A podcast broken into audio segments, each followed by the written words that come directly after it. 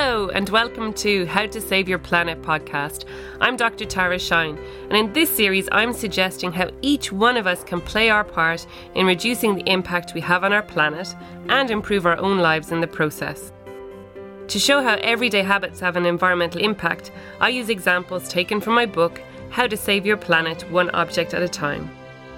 In this episode, we're in your bathroom, and I'll have something to say about liquid soap, toothbrushes and toothpaste, wet wipes, disposable razors, cosmetics, and toilet paper before turning to discuss sanitary products. Come with me.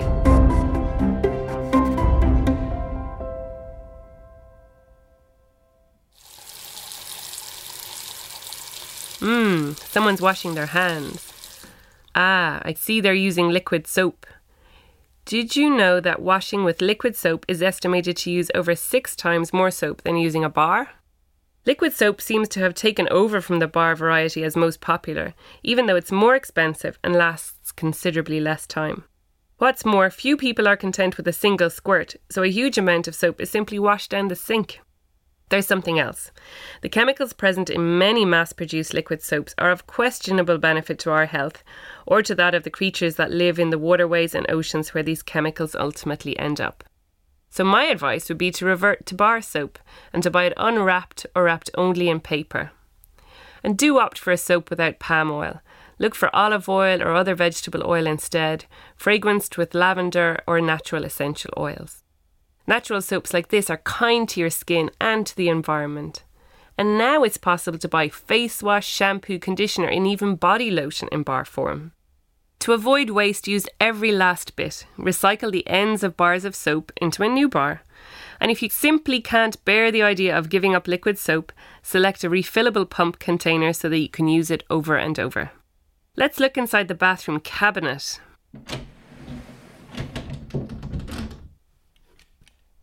Hmm, toothbrushes and toothpaste. Nowadays, toothbrushes are overwhelmingly made of plastic, and because they're made of different types of plastic, they're not recyclable. Neither is toothpaste, which is typically packaged in a plastic tube. As for electric toothbrushes, well, they need to be recycled as electronic waste, just as you would an old toaster. Here are a few tips to minimise problems when brushing your teeth. A tap running for two minutes accounts for about 12 litres of water down the drain, so remember to turn it off when you're brushing. Before you buy your next tube of toothpaste, examine the ingredients and avoid formulas which include microbeads and triclosan. For a zero waste option, try a chewing stick. And say goodbye to your plastic toothbrush. Try one made of bamboo. Alternatively, look for toothbrushes made from plant based plastics that can be industrially composted, or a toothbrush made of recyclable plastic.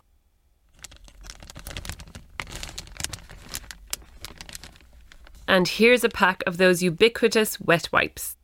Wet wipes contain synthetic or plastic fibres such as polyester and polypropylene, to which cleansers, moisturisers, detergents, and preservatives are added. Unlike toilet paper, they don't biodegrade when flushed down the toilet. When they get stuck, they create a blockage. If they do make it into rivers or the ocean, they cause even more problems. They can be ingested whole by wildlife or break down into smaller pieces of plastic that eventually make their way into the food chain. What can you do about this? Well, wherever possible, use an alternative. For example, the perfect substitute for makeup wipes is an old fashioned face cloth and a bar of soap. Much kinder to your skin, longer lasting, and cheaper. I'm still rooting around in this bathroom cabinet. Aha, disposable razors. Some intended for a male face, some for female legs or underarms. Disposable razors are made from a mix of materials including plastic, rubber, and metal, as well as the various additives used in the lubricating strips. Such mixed materials makes recycling very difficult and they are not accepted in household recycling bins. Add to that their packaging and the waste soon mounts up. Razors with plastic and metal shafts and replaceable blades produce less waste than disposable razors, but the heads aren't recyclable and tend to be overpackaged. Although you can't recycle disposable razors and blades in your household rubbish, there are specialist recycling services for any brand. Look online. The thing to do is get a razor for life. Then all you have to do is change the blades, not the whole head. They are more expensive to buy initially, but way less expensive over their lifetime.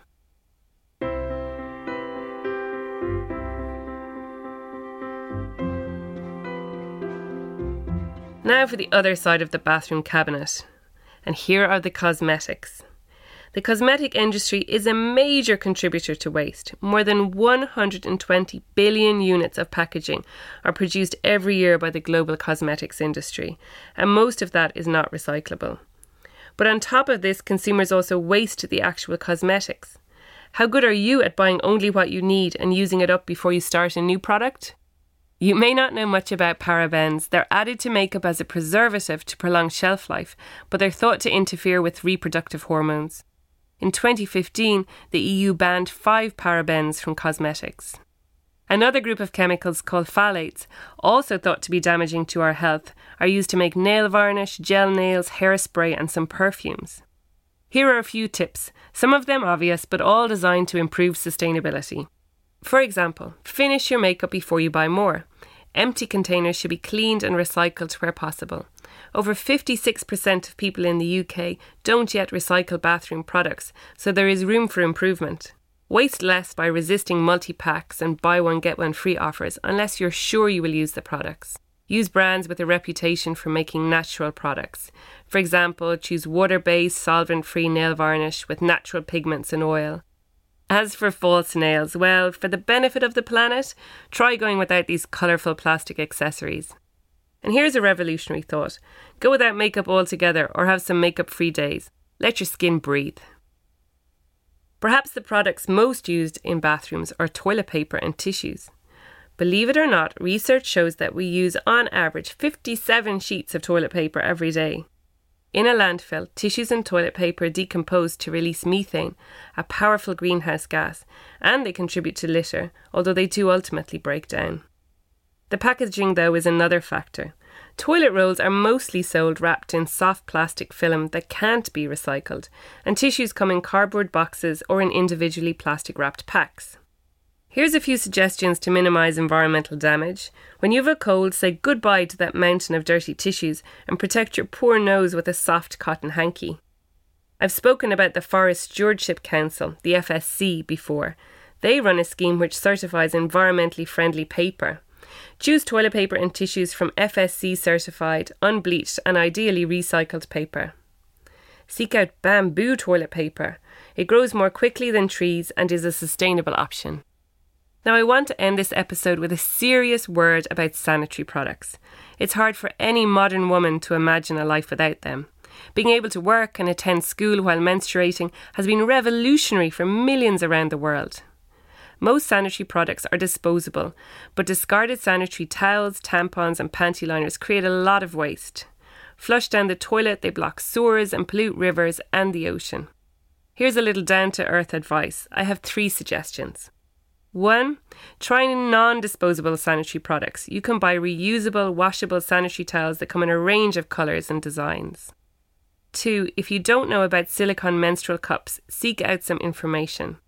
A cup which can last for up to 10 years when cared for properly costs no more than £25 as compared to £900 for a 10 year supply of tampons.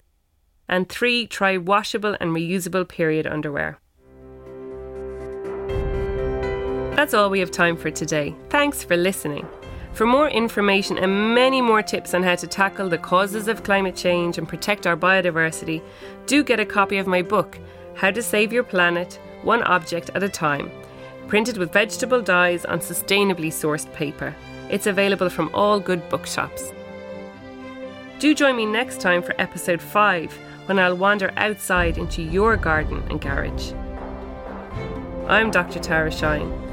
How to Save Your Planet is a West End media production for Simon and Schuster.